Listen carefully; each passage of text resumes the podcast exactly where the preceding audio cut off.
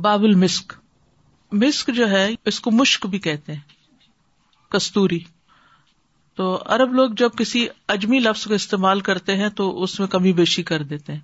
تو کتاب السید میں اس کو کیوں لایا گیا ہے؟ کستوری کا بیان۔ کھالوں کے بعد، پہلے تو جانوروں کے حلال، حرام اور ٹڈیوں اور مچھلیوں اور سب کی بات کر کے پھر اب کھالوں پہ آگے اور کھالوں سے مشک پہ آگے وہ کیوں؟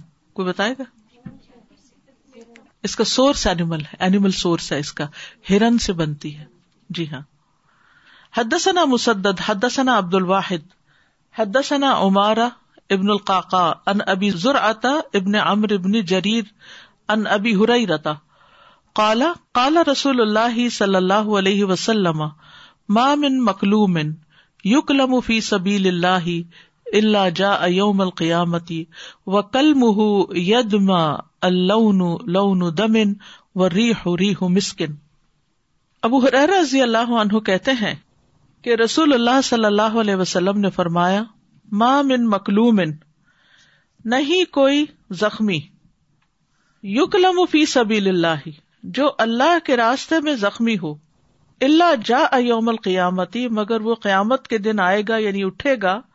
وہ کل یدما اور اس کے زخم سے خون بہ رہا ہوگا۔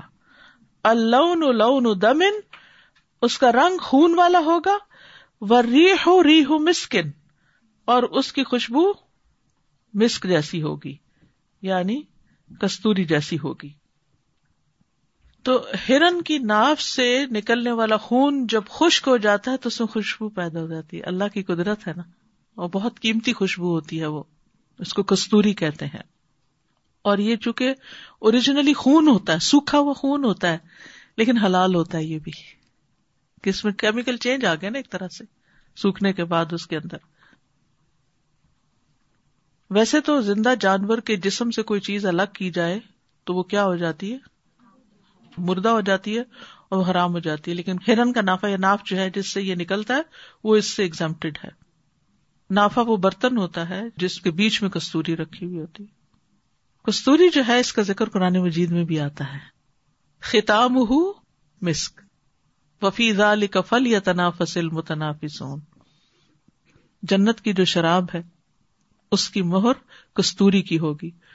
اور اس کو حاصل کرنے میں لوگوں کو مقابلہ کرنا لازم ہے۔ وفی علی کا فل یا تنافسل متنافس ضرور لوگوں کو ایک دوسرے کو کمپیٹ کرنا چاہیے، ایک دوسرے سے آگے بڑھنا چاہیے۔ نبی صلی اللہ علیہ وسلم کستوری استعمال کیا کرتے تھے۔ یعنی مسک استعمال کیا کرتے تھے۔ انگلش میں مسک لکھتے نا۔ اسود سے روایت ہے، وہ کہتے کہ عائشہ رضی اللہ تعالیٰ عنہ فرماتی ہیں، ایسا لگتا ہے کہ میں رسول اللہ صلی اللہ علیہ وسلم کی مانگ میں، یہ جو چیر جس کو بولتے ہیں کستوری کی چمک دیکھ رہی ہوں اور آپ احرام باندھے ہوئے ہیں۔ احرام سے پہلے اگر کوئی چیز لگا لی جائے اور پھر احرام پہن لیا جائے اور پھر نیت کر لی جائے تو اس سے فرق نہیں پڑتا۔ لیکن احرام کے دوران یا احرام کے بعد جو ہے وہ درست نہیں۔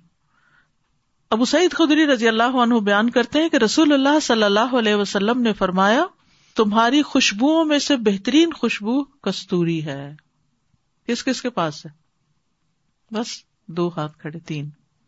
اصل میں لوگوں کو پتہ ہی نہیں ہوتا، ان حدیثوں کا بھی نہیں پتا ہوتا کہ نبی صلی اللہ علیہ وسلم کو بہت پسند تھی اور بہترین ہے اور اس کے فائدے، کیونکہ نیچرل سورس ہے نا اس کا بھی۔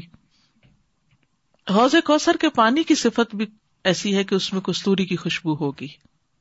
سبحان اللہ نبی صلی اللہ علیہ وسلم نے فرمایا، میرا حوض ایک مہینے کی مسافت کے برابر ہوگا۔ اس کا پانی دودھ سے زیادہ سفید اور اس کی خوشبو کستوری سے زیادہ عمدہ ہوگی۔ اور اس کے آبخورے آسمان کے ستاروں کی طرح ہوں گے۔ جو شخص اس میں سے ایک مرتبہ پی لے گا، وہ کبھی بھی پیاسا نہیں ہوگا۔ کیا پانی ہوگا وہ کہ دودھ سے سفید اور کستوری کی خوشبو والا اور برف سے زیادہ ٹھنڈا اور شہد سے زیادہ میٹھا؟ آئس کریم تو بہت پیچھے رہ جائے گی۔ جنت کی مٹی کی خوشبو بھی کستوری کی ہے۔ نبی صلی اللہ علیہ وسلم نے واقع معراج کا ذکر کرتے ہوئے فرمایا کہ جبریل مجھے لے کر چلے یہاں تک کہ ہم سدرت المنتہا پر پہنچ گئے۔ تو اس کو ایسے ایسے رنگوں نے ڈھانپ لیا کہ میں نہیں جانتا وہ کیا تھے۔ یعنی وہ رنگ کبھی دنیا میں دیکھے ہی نہیں۔ پھر مجھے جنت کے اندر لے جایا گیا۔ اس میں گمبد موتیوں کے تھے اور اس کی مٹی کستوری کی تھی۔ ابو صحیح سے روایت ہے، وہ کہتے ہیں کہ اللہ تبارک تعالیٰ نے جنت کو پیدا کیا اس طرح کے ایک اینٹ سونے کی، ایک اینٹ چاندی کی اور اس کا گارا کستوری کا تھا یعنی دونوں اینٹوں کو ملانے کے لیے بیچ میں کستوری استعمال ہوئی۔ اللہ نے اسے کہا کہ کلام کر یعنی جنت کو کہا بول۔ اس نے کہا، قد افلح المؤمنون۔ تحقیق مومن کامیاب ہو گئے۔ تو فرشتوں نے کہا، اے جنت، تیرے لیے خوشخبری ہو، تو بادشاہوں کا ٹھکانا ہے۔ جنت کی نہریں بھی مشک کے ٹیلوں یا پہاڑوں کے نیچے سے نکلیں گی۔ ان کے اندر پھر اس پانی میں خوشبو شامل ہو جائے گی۔ انس بن مالک کہتے ہیں، شاید تم یہ خیال کرتے ہو کہ جنت کی نہریں زمین میں کھائی کی طرح ہیں۔ یعنی زمین کے اندر کھودی ہوئی ہیں۔ نہیں، اللہ کی قسم وہ زمین پر چلنے والی ہیں۔ اس کا ایک کنارا موتی کا ہوگا، دوسرا یاقوت کا ہوگا۔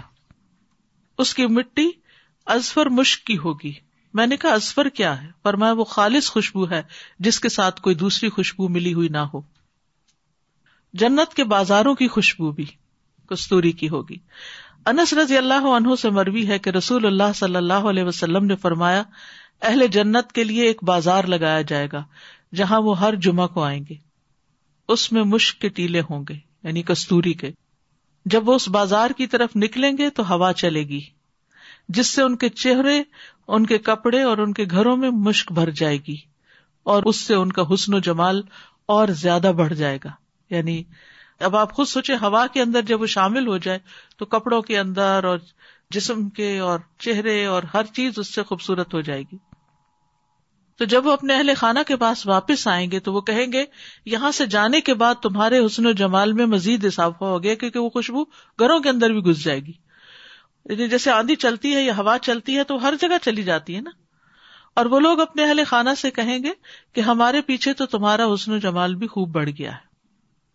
اہل جنت کے پسینے کی خوشبو بھی مشک جیسی ہوگی، کستوری جیسی ہوگی۔ جنتی عورت کی خوشبو بھی ایسی ہی ہوگی۔ رسول اللہ صلی اللہ علیہ وسلم نے فرمایا، اگر کوئی جنتی عورت دنیا کی طرف جھانک کر دیکھ لے، تو ان دونوں کے درمیان یعنی آسمان اور زمین کے درمیان کی جگہ مشک کی خوشبو سے بھر جائے اور ان دونوں کی جگہ مہک پھیل جائے اور اس کے سر کا دوپٹہ دنیا و معافیہ سے بہتر ہے۔ تو دوپٹہ جنت میں بھی لینا ہوگا۔ دوپٹہ جو عورت کی خوبصورتی ہے۔ اور اب جو ہم نے کپڑے بنا لیے ہیں بغیر دوپٹے کے، تو مجھے تو اس کی لاجک سمجھ نہیں آتی۔ محبت کرتے ہیں ہم حضور صلی اللہ علیہ وسلم سے، میلاد مناتے ہیں اور کیا کچھ نہیں عقیدت کے اظہار کرتے۔ لیکن آپ کے نقش قدم پر کتنا چلتے ہیں۔ آپ کی بیٹی فاطمہ رضی اللہ تعالی عنہا کیا ایسا لباس پہنتی کہ جس میں سینا ڈھکنے اور سر ڈھکنے کی کوئی چیز ہی نہ ہو۔ بالکل ہی غائب کر دیا جائے۔ اگر مسلمان عورتیں ایسے لباس خریدنے سے پرہیز کریں، تو بنانے والے بنانا بھی چھوڑ دیں۔ کیونکہ مارکیٹ میں ڈیمانڈ ہوتی ہے، سب آنکھیں بند کر کے اس کے پیچھے چل پڑتے ہیں، تو پھر سب برابر ہو جاتے ہیں۔ روزہ دار کے منہ کی بو بھی کس طرح ہوگی؟ مشک کی طرح ہوگی۔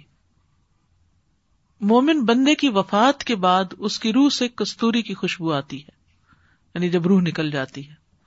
میں نے شاید آپ کو بتایا ہوگا جب میں مونٹریال سے واپس آئی تھی کہ وہاں ایک نرس سے میری ملاقات ہوئی تھی۔ فرینچ کینیڈین تھی۔ انہوں نے ساری زندگی یعنی جو جاب کی وہ نرسنگ کی کی اور وہ اس وارڈ میں تھی جہاں لوگ بالکل آخری اسٹیج پر، کینسر وارڈ میں، جہاں آخری اسٹیج پہ لوگ لائے جاتے ہیں۔ تو کہنے لگی کہ ایک پیشنٹ ایسا تھا کہ جس کے فوت ہونے کے پندرہ منٹ بعد تک کمرہ خوشبو سے بھرا رہا تھا۔ اور جتنے لوگ تھے وہاں ان سب نے نوٹ کیا اور ہمیں کوئی بظاہر ریزن، کیونکہ کہتے اسپتال میں تو ہر دوائیوں کی بو ہوتی ہے، اس میں کوئی خوشبو والی چیز تو نہیں ہوتی۔ تو بہرحال کچھ خوش قسمت ایسے ہوتے ہیں کہ جو مقربین میں سے ہوتے ہیں اللہ کے، اور اللہ تعالیٰ ان کی زندگی کو بعد والوں کے لیے بھی ایک نشانی بنا دیتا ہے۔ ابو حرارا کہتے ہیں کہ نبی صلی اللہ علیہ وسلم نے فرمایا، جب مومن کی موت کا وقت آتا ہے تو فرشتے ریشم کا سفید کپڑا لے کر اس کے پاس آتے ہیں۔ اور وہ کہتے ہیں، اے روح، اللہ کی رحم اور مہربانی کی طرف اور ایسے رب کی طرف نکل جو غصے میں نہیں ہے۔ کتنی بڑی خوشخبری ہے۔ اس حال میں کہ تو بھی خوش ہے اور تیرا رب بھی تجھ پہ خوش ہے۔ جب وہ روح نکلتی ہے تو کستوری کی طرح پاکیزہ ترین خوشبو آتی ہے۔ اسی طرح حائزہ عورت کو غسل کے بعد کستوری لگانے کا حکم ہے۔ تاکہ جو خون کی بو اس کے جسم کے ساتھ لگ گئی تھی یا محسوس ہوتی تھی وہ خوشبو پاک صاف ہونے کی علامت بن جائے۔ کچھ کہنا چاہیں تو کہہ دیجیے ورنہ آگے چلیں گے ہم۔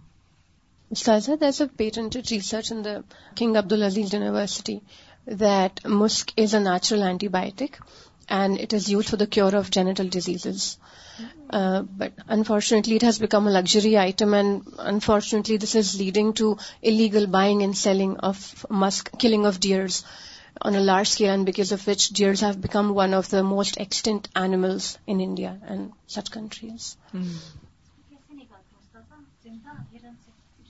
زندہ ہرن سے I just read that um, the musk gland can fetch up to $45,000 per kg on the black market. $45,000. ایک آنٹی تھی انہوں نے دیا تھا اور ان کا تھا یہ بہت قیمتی اپنے پاس رکھنا لیکن وہ آف وائٹ تھا اٹ وازنٹ لائک ایسا کلر ریئل نہیں ہوتا اتنا اس سے ملتا جلتا ہوتا ہے وہ انڈر آرم لگانے کے لیے ہوتا ہے جی Regarding the last uh, hadith that we read, that a menstruating woman should wear kasturi after ghusl.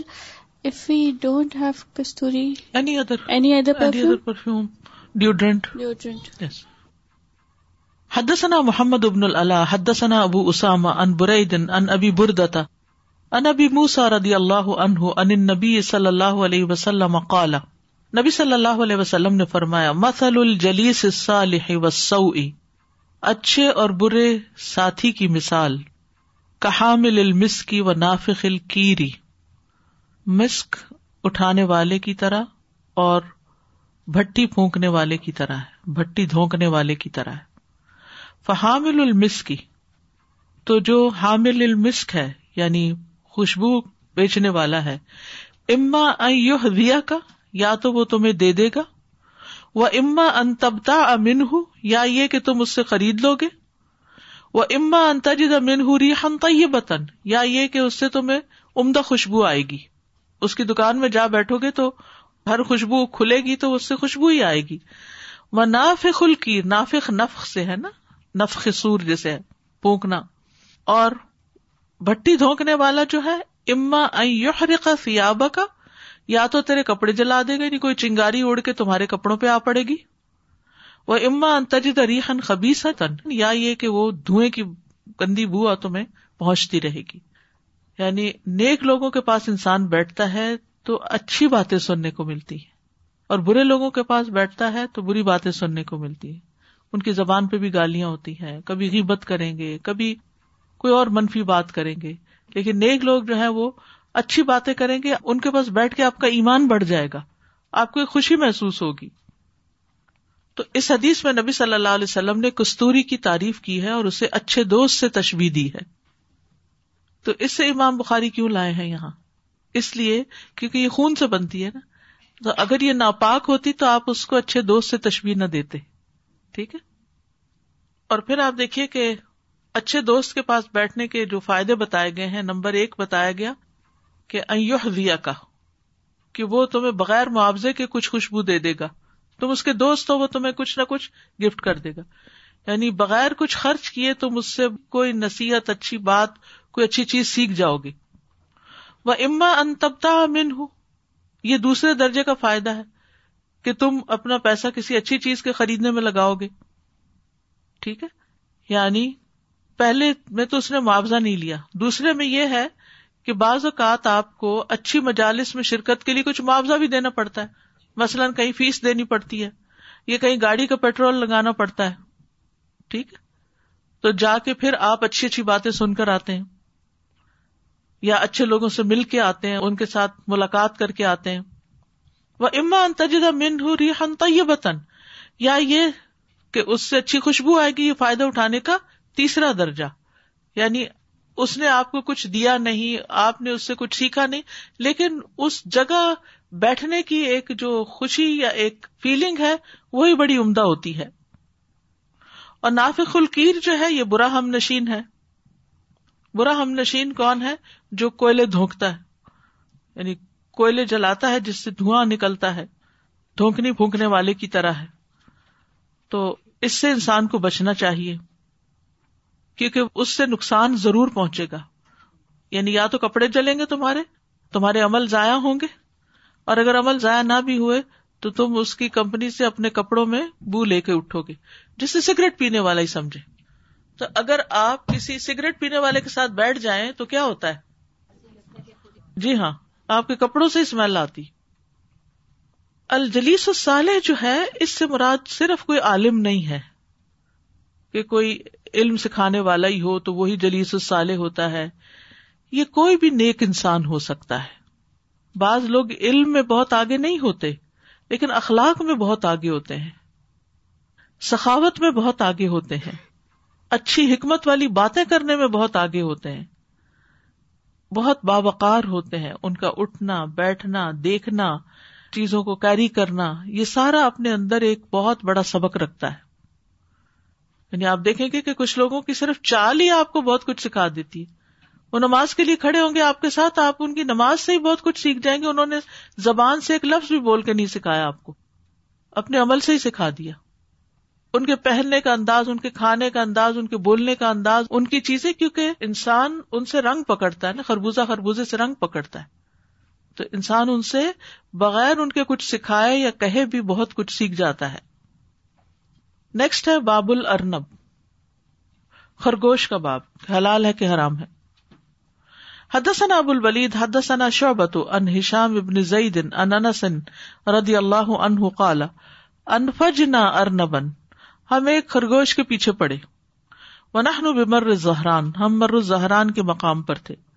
فسأل قوم، لوگ بہت بھاگے۔ فلغبو، تھک گئے۔ فاخذتها تو میں نے اس کو لے لیا۔ فجئت بها تو میں نے پکڑا اس کو پھر اس کو لے آیا ابو طلحہ کے پاس الا ابی طلحہ فضبا تو انہوں نے اس کو ذبح کیا۔ حضرت انس کہتے کہ لوگوں سے تو نہیں پکڑا گیا، میں پکڑ کے اس کو لے آیا۔ فبا تھا تو انہوں نے بھیجا بیور کئی ہا اس کی دونوں سرینے اوقال بفقی رئی ہا یا اس کی دو رانے الن نبی صلی اللہ علیہ وسلم۔ نبی صلی اللہ علیہ وسلم کو فقبلا تو آپ نے اس کو قبول کر لیا یعنی اس کا گوشت کو حلال سمجھ کے اس کو لے لیا۔ خرگوش جو ہے بولا بالا سا جانور ہوتا ہے، جس کے آگے کے ہاتھ چھوٹے ہوتے ہیں، لیکن ٹانگیں لمبی ہوتی ہیں اور بہت بزدل سا بھی ہوتا ہے۔ چلانگے بہت لگاتا ہے۔ اور سوتے وقت اس کی آنکھیں کھلی رہتی ہیں۔ یہ درندہ نہیں ہے، مردار بھی نہیں کھاتا۔ اسی لیے گھریلو اور جنگلی دونوں طرح کے خرگوش حلال ہوتے ہیں۔ کچھ لوگ نہیں کھاتے، وہ کہتے اس کی فیمل کو پیریڈ آتے ہیں۔ تو یہاں امام بخاری حدیث لا کر یہ بتاتے ہیں کہ خرگوش حلال ہے کیونکہ اس کی لیگس نبی صلی اللہ علیہ وسلم کو بھیجی گئی اور آپ نے ان کو قبول کر لیا۔ اور اس سے ایک اور بات یہ بھی پتہ چلتی ہے کہ خرگوش کو ذبح کیا جائے گا، کیونکہ اس حدیث میں ذبح کرنے کی بات آئی ہے۔ باب دب بھی دب کا بیان۔ دب کا عام طور پر مانا گوہ کیا جاتا ہے، لیکن بعض محققین کے خیال میں گوہ اس کا ترجمہ ٹھیک نہیں ہے۔ سانڈا جو اس سے ملتی جلتی چیز ہے، وہ زیادہ درست ہے۔ تو سانڈا جو ہے وہ حلال ہے، لیکن گو جو ہے یہ مینڈا کو چھپکلیاں وغیرہ بھی کھاتی ہے اور یہ چھپکلی سے مشابہ جانور ہے۔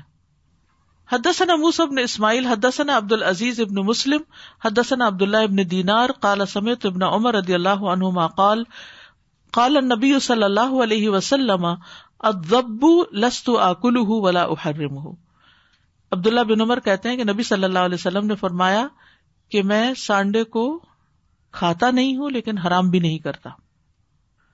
کیونکہ نبی صلی اللہ علیہ وسلم نے فرمایا شاید یہ ان قوموں میں سے جنہیں مسق کر دیا گیا تھا۔ لیکن گو جو ہے وہ حلال ہے یا سانڈا جو ہے یہ حلال ہے۔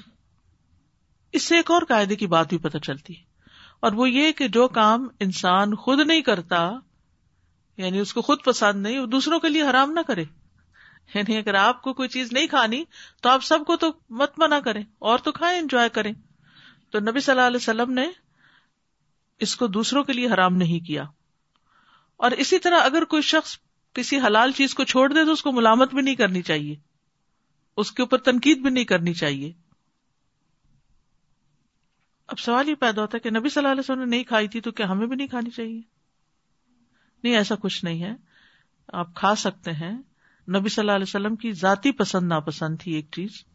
اور آپ کی موجودگی میں خالد بن ولید نے کھائی اور آپ نے ان کو منع نہیں کیا تھا۔ اگلی حدیث سے اس کی مزید وضاحت ہوتی ہے۔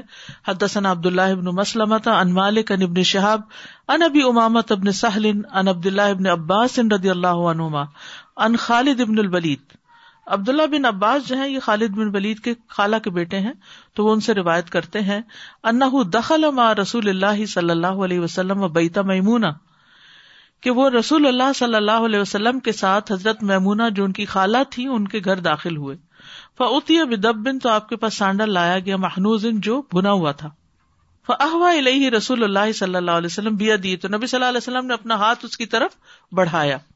فقال اباد النسوتی تو بعض خواتین نے کہا اخبر رسول اللہ صلی اللہ علیہ وسلم بیما یرید اکلا کہ رسول اللہ صلی اللہ علیہ وسلم کو بتاؤ کہ وہ کیا کھا رہے ہیں یعنی جو کھانا چاہ رہے ہیں ان کے بارے میں بتا دو کہ اس میں کیا ہے۔ فقالو ہوا دبن یا رسول اللہ، تو لوگوں نے آپ کو بتا دیا کہ یہ دب ہے۔ فرفا یادہ تو آپ نے اپنا ہاتھ اٹھا لیا، کھینچ لیا۔ فقل تو احرام ہوا؟ خالد بن ولید کہتے ہیں، میں نے پوچھا، کیا یہ حرام ہے؟ یا رسول اللہ؟ اللہ کے رسول، فقال اللہ فرمائے نہیں۔ ولا کے لم یقن بے ارد قومی، یہ میری قوم کی زمین پر نہیں ہوتی تھی، فاجدنی آفو ہوں تو مجھے اس سے گن آتی ہے۔ کالا خالد خالد بن ولید کہتے ہیں فج ترر تو میں نے اس کو اپنی طرف کھینچ لیا۔ فعقل تو ہوں تو اس کو کھایا۔ وہ رسول اللہ صلی اللہ علیہ وسلم ینظرو اور آپ صلی اللہ علیہ وسلم دیکھ رہے تھے، یہ آپ نے منع نہیں فرمایا۔ تقریر حدیث۔ کیونکہ آپ صلی اللہ علیہ وسلم نے کہا تھا، میں اسے نہیں کھاتا لیکن میں اسے حرام بھی نہیں کرتا۔ ٹھیک ہے؟ تو یہ آپ کی طبی کراہت تھی۔ ایسا بھی ہوتا ہے نا کہ بعض ملکوں میں بعض چیزیں کھائی جاتی ہیں اور بعض علاقوں میں وہ چیز لوگ پسند نہیں کرتے، تو اس کی کلچرل ڈفرنس بھی ہوتا ہے۔ تو اس کی وجہ سے لوگوں کو متہم نہیں کرنا چاہیے یا کسی کو مائنڈ نہیں کرنا چاہیے۔ ہر ایک کی اپنی اپنی فوڈ کی چوائسیز ہوتی ہیں۔ کوئی زیادہ مرچ کھاتا ہے، کوئی کم کھاتا ہے، کوئی کیسے کھاتا ہے، کوئی کیسے کھاتا ہے۔ تو اس پہ ہنسنا یا کسی کا مذاق اڑانا یا کسی کو برا بلا کہنا، یہ بھی درست نہیں۔ کیونکہ بعض اوقات ہم اپنی گفتگو کا بس یہ سب موضوع بنا لیتے پتا نہیں فلاں قوم کیسی ہے، کیسے کیسے یہ کھا لیتے ہیں اور پھر ان پہ ہنستے بھی ہیں اور مذاق اڑاتے ہیں، تنقید کرتے ہیں، تو یہ درست نہیں ہے۔ باب ادا وقا الفأرت فی السمن الجامدی اب الذائبی باب، اگر گر پڑے چوہا، جامد گھی میں، جمے ہوئے گھی میں یا پگھلے ہوئے گھی میں، تو پھر کیا ہوگا؟ اسی طرح اگر تیل میں گر جائے یا شہد میں گر جائے، تو وہی حکم ہے جو گھی کا ہے۔ حدثنا الحمیدی، حدثنا سفیان، حدثنا الزہری، قال اخبرنی عبید اللہ ابن عبد اللہ ابن اتبتا انہ سمع ابن عباس یحدث عن میمونہ۔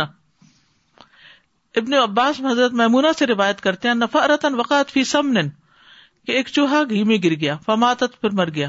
فسوئل النبی صلی اللہ علیہ وسلم عنہا۔ نبی صلی اللہ علیہ وسلم سے اس کے بارے میں پوچھا گیا۔ فقال القوها وما حولها فرمایا، چوہا پھینک دو اور جو اس کے ارد گرد ہے، اس کو بھی پھینک دو۔ یعنی جہاں جہاں چوہا لگا ہوا ہے گھی پہ، وہ گھی نکال دو۔ وہ کلو ہو اور اس کو کھاؤ۔ قیل علی سفیان فن مامر ان حدیث ان ظہری ان سعید ابن المسیبی ان ابی ہریرہ قال ما سمعت الزهري يقول الا عبيد الله ان ابن عباس ان ميمونه ان النبي صلى الله عليه وسلم ولقد سمعته منه مرارا۔ ابن عباس حضرت میمونہ سے کئی بار اس کو روایت کرتے ہیں، یہ دوسری سند بھی سے۔ حدثنا عبدان، اخبرنا عبد الله ان يونس ان الزهري ان الدابه تموت في الزيت والسمن وهو جامد او غير جامد۔ الفرتی او رہا عبد اللہ یونس سے اور وہ زہری سے روایت کرتے ہیں، اس جانور کے بارے میں جو تیل میں مر جائے یا گھی میں اور وہ جمع ہوا ہو یا نہ جمع ہو، چوہا وغیرہ وغیرہ۔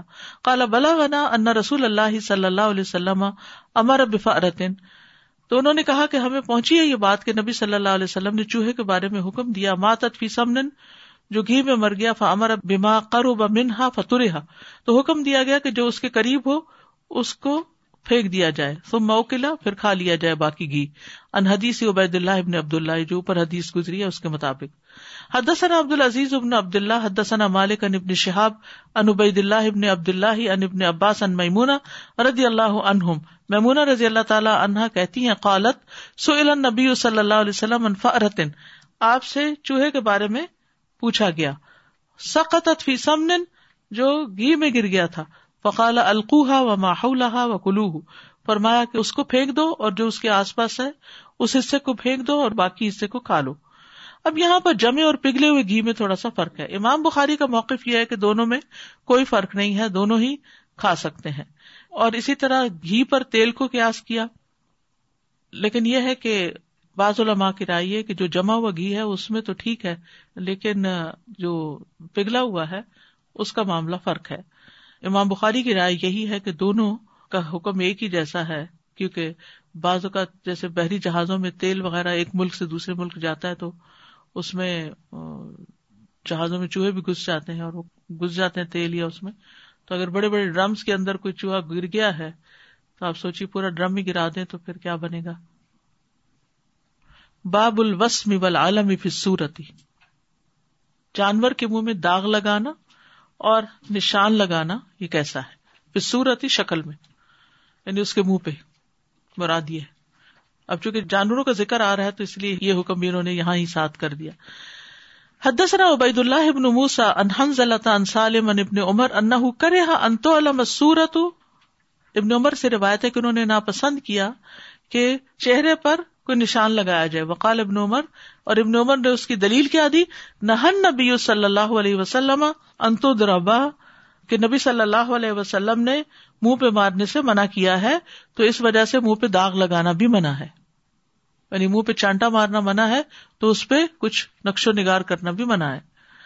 تابا قطبہ حدسن القزی انحنزلہ وکالا تدرب سورت ان سے حنزلہ کہتے ہیں کہ شکل پر نشان لگانے کی کوئی حرج نہیں۔ دوسری رائے انہوں نے دے دی۔ تو امام بخاری نے یہاں ایک پہلے موقوف روایت بیان کی ہے، جس میں ابن عمر کی رائے بتائی۔ ٹھیک ہے؟ پھر اس کے بعد ان کی دلیل بتائی جو نبی صلی اللہ علیہ وسلم کی حدیث ہے کہ جب چہرے پہ مارنا منع ہے تو اس پہ نشان کیسے لگائے جا سکتے ہیں۔ اور اسی طرح یہ کہ چہرے پہ داغ بھی نہیں لگانے چاہیے، جیسے اونٹوں وغیرہ کو داغ لگائے جاتے ہیں۔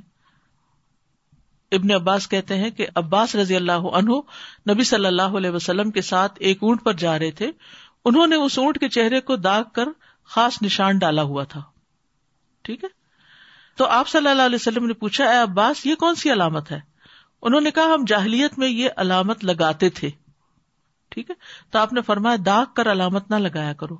آپ کا مقصد چہرے پر داغنے سے منع کرنا تھا اور جسم کے حصوں پہ داغ لے کیونکہ چہرے کی اسکن جو ہوتی ہے وہ زیادہ سینسیٹیو ہوتی ہے۔ اور چہرہ بگڑ بھی جاتا ہے نا جب اس کے اوپر کچھ اور شکلیں بنا دی جائیں۔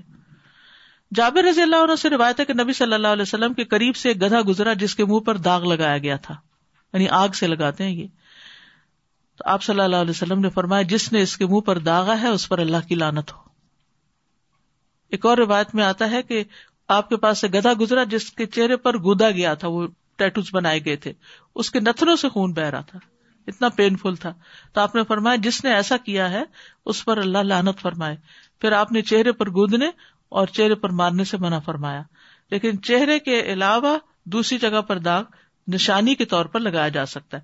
اس سلسلے میں یاد رکھیے، کچھ دن پہلے خاتون نے مجھ سے مسئلہ پوچھا کہ ان کا بیٹا جو ہے، وہ بول نہیں سکتا۔ لیکن ویسے وہ کافی ایکٹیو ہے، بھاگتا ہے، دوڑتا ہے اور اکثر وہ گھر سے نکل جاتا ہے۔ کسی بھی طریقے سے گھر سے نکل جاتا اب مسئلہ یہ ہے کہ اگر وہ گھر سے نکلے تو وہ تو کھو جائے گا۔ اور اگر وہ کھو گیا تو تو گھر کا ایڈریس اور نام ہی نہیں بتا سکتا۔ تو کیا ہم اس کی اسکن کے اوپر گھر کے فون نمبر لکھ کے اس کا ٹیٹو بنا دیں؟ کیونکہ ویسے تو منع ہے۔ تو کہتی کہ گلے میں بھی کچھ نہیں لٹکا سکتے اتار کے پھینک دیتا کوئی بول نہیں سکتا تو فرسٹریٹ رہتا ہے اور کوئی بھی چیز جو ہے، نہ ہم کہیں لگا سکتے ہیں، نہ لٹکا سکتے ہیں، نہ باندھ سکتے ہیں، وہ کاٹ دے گا، وہ نکال دے گا۔ اب گیارہ بارہ سال کا ہو گیا، لیکن بول نہیں سکتا اور گھر سے نکلتا ہے تو ہمیں سخت خوف رہتا ہے۔ تو ظاہر ہے کہ ایسی مجبوری کی صورت میں چہرے پہ تو نہیں، لیکن ہاتھ پہ بازو پہ کہیں نہ کہیں نمبر وغیرہ یا کوئی نشانی ایسی لگائی جا سکتی تاکہ ایک جان ضائع ہونے سے بچ جائے۔ حدثنا ابو الولید، حدثنا شعبۃ عن هشام ابن زید عن انس قال، دخلت على النبي صلی اللہ علیہ وسلم باخ لي يحنكه انس کہتے ہیں کہ میں نبی صلی اللہ علیہ وسلم کے پاس اپنے بھائی کو لے گیا کہ اس کو تحنیک کریں وہ ہوا فی مربت اور آپ اونٹوں کے باڑے میں تھے۔ لہو جو آپ کا تھا فرائی تو یسم شاطن میں نے دیکھا کہ آپ ایک بکری کو نشان لگا رہے تھے۔ حسب تو کالا فی آدان میرا خیال ہے کہ آپ اس کے کان میں نشان لگا رہے تھے۔ ٹھیک ہے؟ تو مربت جو ہے، یہ اونٹوں کے باڑے کو کہتے ہیں، اور ہو سکتا ہے کہ اونٹوں کے باڑے میں بکریاں بھی لائی گئی ہوں، تو اس لیے آپ اونٹوں کے باڑے میں کھڑے تھے، لیکن بکریوں کو نشان لگا رہے تھے۔ تو آپ صلی اللہ علیہ وسلم نے چہرے پر نہیں لگایا، بلکہ کان پر، اور حیوانات کو چہرے کے علاوہ دوسری جگہ داغنے کی اجازت ہے۔ کیونکہ حیوان بھی تو نہیں بول سکتا نا، تو پھر یہ ایک آئی ڈی مارک ہوتا ہے۔ کیونکہ اونٹ گم جاتے تھے مکس اپ ہو جاتے تھے، تو پھر لڑائیاں پڑ جاتی تھی اور اونٹوں پر بھی بازوں کا جنگیں ہوئی لوگوں کی۔ تو اس لیے پھر اس کی اجازت دی گئی کہ یہ فلاں قبیلے کا اونٹ ہے یعنی خاص نشانوں کے ساتھ۔ لیکن یہ یاد رکھیے کہ کان جو چہرے کے اندر شامل نہیں ہے، ٹھیک؟ لیکن اس کے علاوہ جبڑا ہو، رخسار ہو، پیشانی ہو، اس پر نشان نہیں لگایا جا سکتا۔ اور ایک اور بات یہاں یہ بھی پتا چل رہی ہے کہ نبی صلی اللہ علیہ وسلم کتنے ہمبل تھے کہ وہ ایسے کام خود بھی کر لیا کرتے تھے۔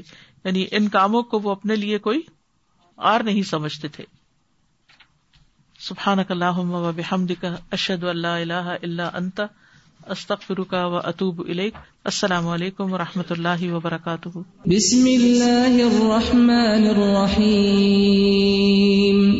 والعصر ان الانسان لفی خسر. الا الذين امنوا وعملوا الصالحات وتواصوا بالحق وتواصوا بالصبر. اللهم صل على محمد وعلى آل محمد كما صليت على إبراهيم وعلى آل إبراهيم إنك حميد